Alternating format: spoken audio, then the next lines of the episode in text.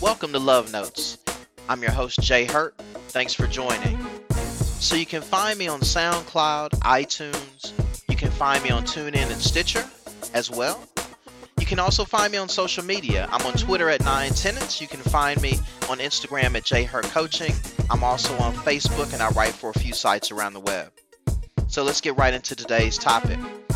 Today I want to talk about the power of choice.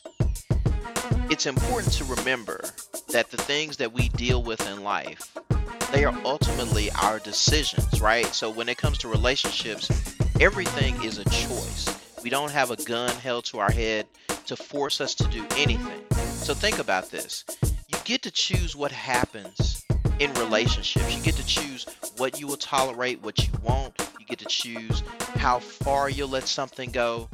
It's a choice. It's a decision that you get to make, right? There's no autopilot. It's all on you. You get to choose who you date. You get to choose who you marry. You're not forced into any of these situations. Here's another thing. So keep this in mind because a lot of people want to blame fate and they want to blame destiny.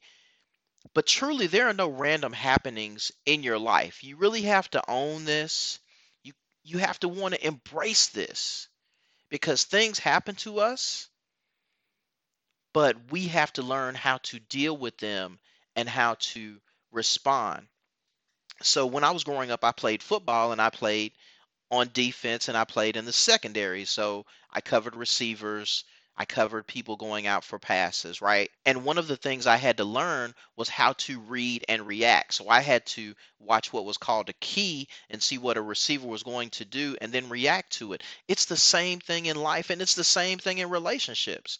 So as you're growing, you learn to watch out for certain things and you learn how to respond to them, right? So there is a reactive portion in how we deal with relationships. But again, that's making a choice. That's not allowing something to continually happen to us.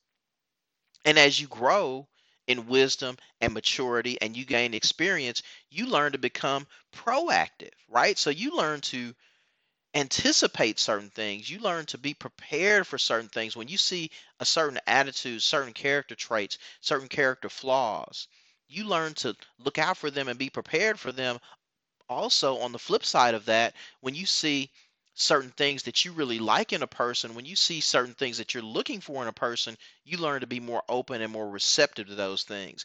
Again, this all goes back to the choices that you make, right? So think about this. It's really this simple. Every relationship is a choice, every single one. So stop blaming others for your decision. Stop blaming your man, stop blaming your ex, stop blaming your woman. Whatever the situation is, ultimately it falls in your lap. It's a choice that you made. And finally, here's the thing. So when you're making choices in life, you want to research your choice so you can make the best decision for you, right?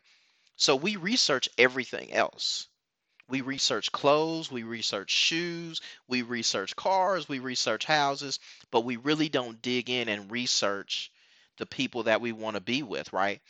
So that's something we've got to get to. We've got to move over to where we learn and we want to find out and we want to experience and we want to really understand the people that we are with, right? So that research that we do helps us to make the right choice for us.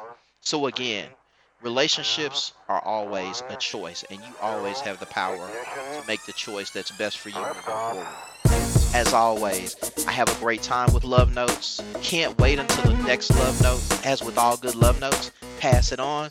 Peace. Until next time, I'm out.